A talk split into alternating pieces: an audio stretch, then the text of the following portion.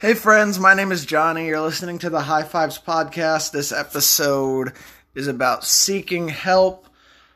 And uh, this one's going to be a little different because for my other ones, I just constructed a very loose outline and just sort of riffed and improvised based around that outline.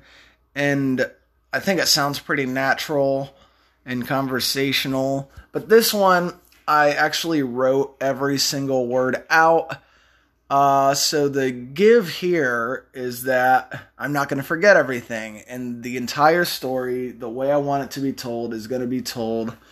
But the human element is going to be a little bit lacking, unfortunately, which is important because I'm not a very good reader. I mean, I can read words and I can interpret words, but in terms of like reading shit out loud, it doesn't really sound natural uh, so just bear with me because I think the words here and the story is important. Obviously, the human element is important as well, but for this particular episode, we're going to have to cut a little bit of that so that the overall narrative can live.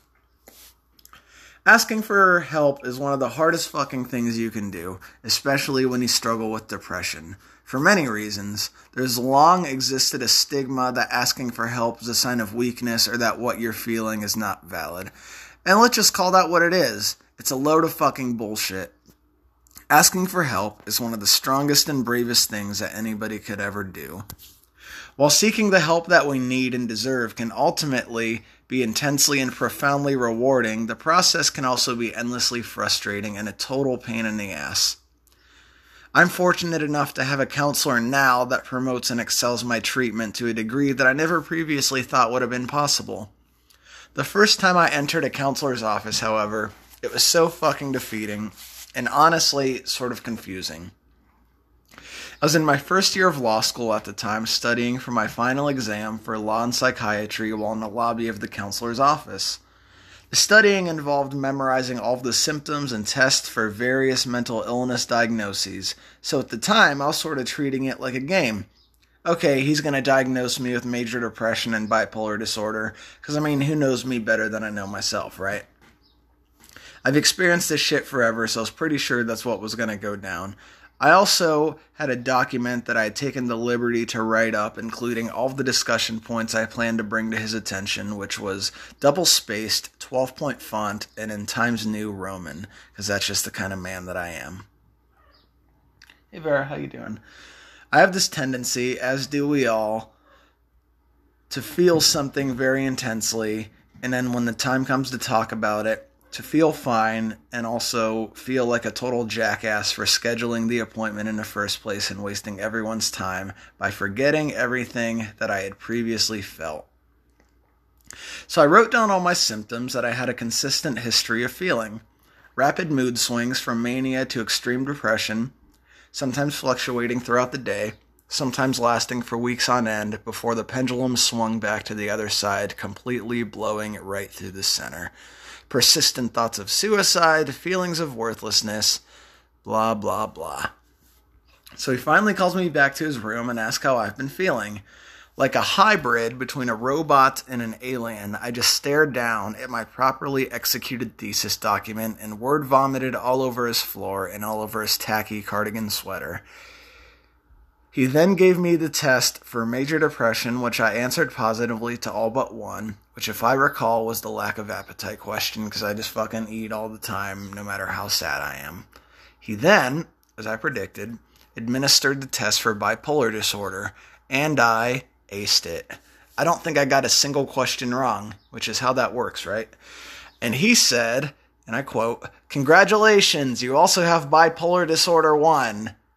And I didn't really know the difference between bipolar 1 and bipolar 2 until I Googled it much later when I was bored. But apparently, 1 is uh, the more severe between the two, which is kind of confusing because I thought the higher number would be worse, right? After all, isn't that how numbers usually work? So I'm just blowing right through this document and I'm not missing a beat until he tells me that's all we have time for today. So I say, okay, well, when do you want to see me back for my next appointment? To which he shoots back, never. I said, uh, what do you mean never? he said, Well, it seems like you have it all under control with your music and everything. And I said, Yeah, it helps, but I'd also like this option available to me. And after a little back and forth, he just kept insisting that I didn't need it. And goddamn, in retrospect, I could have made my parents fucking rich if I had killed myself. That had malpractice lawsuit written all over it. But then again, maybe I'm just getting too caught up in my fancy law school exam that I was studying for.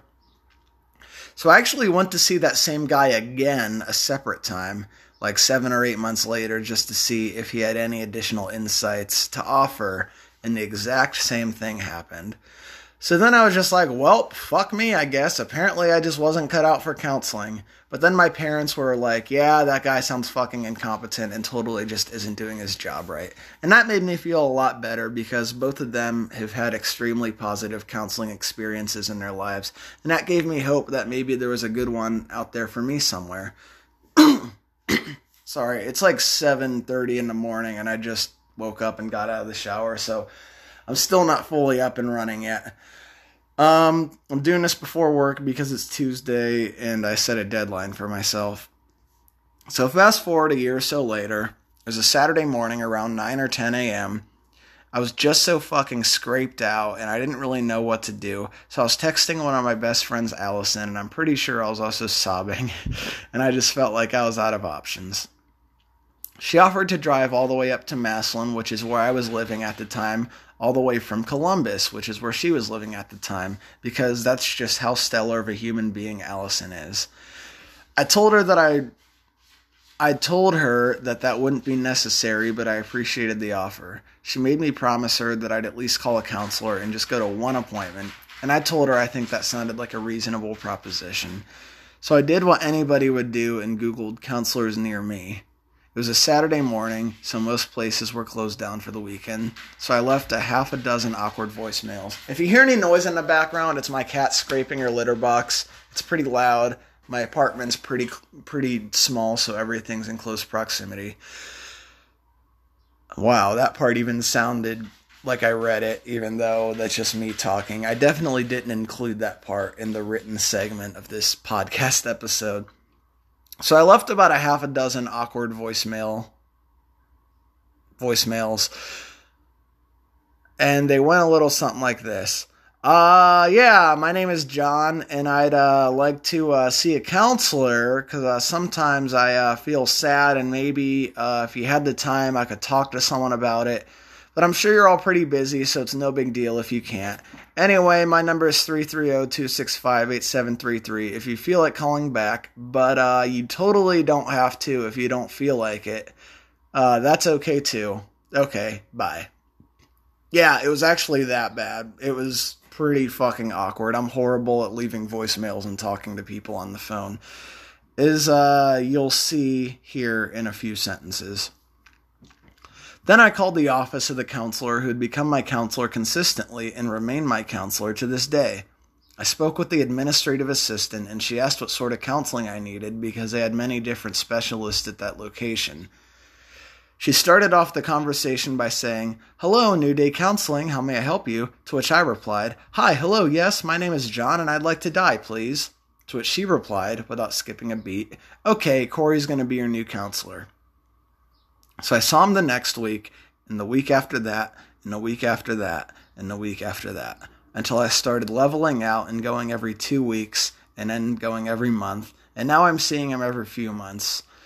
And truthfully, I think I was a little too jaded to take that step on my own just based on my previous counseling experience, but Allison made me promise to just go to one appointment, and that small promise saved my fucking life.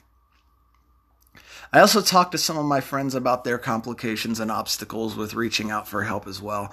I'm going to quote my friend, whose name I'll leave anonymous for privacy purposes, because if I attempt to paraphrase what she said, then I'd likely butcher it as she articulated her experience more accurately than I could ever hope to imagine to. She stated, it seems silly, but whenever I reached out before, probably because of my extremely sarcastic and mellow personality, I wasn't taken seriously by doctors or my family who all just said, yeah, anxiety and depression runs in our family. It wasn't until working in mental health that I was able to put into words what I was feeling in a way my doctors finally got. My family is a work in progress, but if I tell them I'm having a bad mental health day, they do try to help walk me through it more instead of just saying, oh, I'm sad or really depressed or anxious today. I've learned that verbiage is the key to getting help. And it feels really shitty to be dismissed when you finally reach out, like, yeah, right, now I look fine, but you didn't see me mid panic attack where it got so bad that I was vomiting and sobbing all over my bathroom floor. If you had, you probably wouldn't be saying that. I've gotten to be brutally honest because if I don't, then I'm not taken seriously. I get a lot of oh that's postpartum hormones you'll be fine in a few weeks or you just need more sleep etc because i'm a new mom and i have to tell people my daughter sleeps through the night even though i do not and that's what my friend described to me as her experience with first seeking help and experiences like hers seem all too common because, unlike having the common cold, nobody just believes what you tell them. When's the last time you told someone you had a headache and a mild fever and they combated you on the validity of your claim? With mental illness, it's like some of the field professionals just lean back and say, Dance monkey, you gotta fucking earn your crumbs. Nobody, nobody who reaches out about depression is trying to score drugs off you, motherfucker. People just want to be validated, they want to be understood, and they want to be heard. We want to be assured that our pain makes sense. I know that wasn't necessarily Freud's approach, but there's a lot of the old guard of the mental health field that we need to abandon. And I'm doing the best I ever have been in my life right now. I wouldn't be here without the encouragement to seek out professional help. But most importantly, I wouldn't be here without my mom and without my dad and without my best friends who understand all of the gritty details of my nonlinear trajectory and for everybody who's always reaching out and asking how I'm doing because they understand what living with depression is like. And I gotta say, I'm seriously so fucking grateful for the kindness and support for everybody in my life. So thank you, thank you, thank you, thank you, thank you, thank you. If you skipped through the entire episode and landed here just to try to score the last few seconds, here's the too long didn't listen summation. If somebody's reaching out and seeking help, whether to a friend, a family member, or a medical professional, they're not looking for a cure all or for somebody to crack the code. People just want to be heard, understood, and to be told that their pain makes sense.